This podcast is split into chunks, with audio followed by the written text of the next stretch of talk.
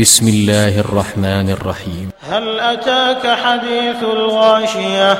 وجوه يومئذ خاشعة عاملة ناصبة تصلى نارا حامية تسقى من عين آنية. ليس لهم طعام إلا من ضريع لا يسمن ولا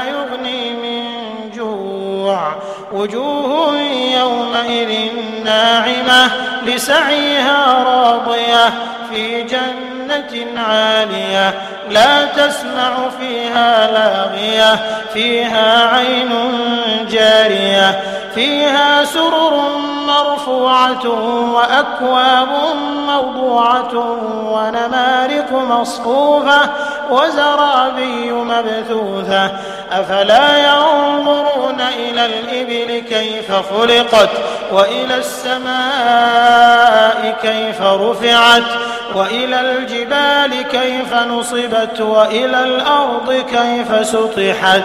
فذكر إنما أنت مذكر لست عليهم بمسيطر إلا من تولى وكفر فيعذبه الله العذاب الأكبر.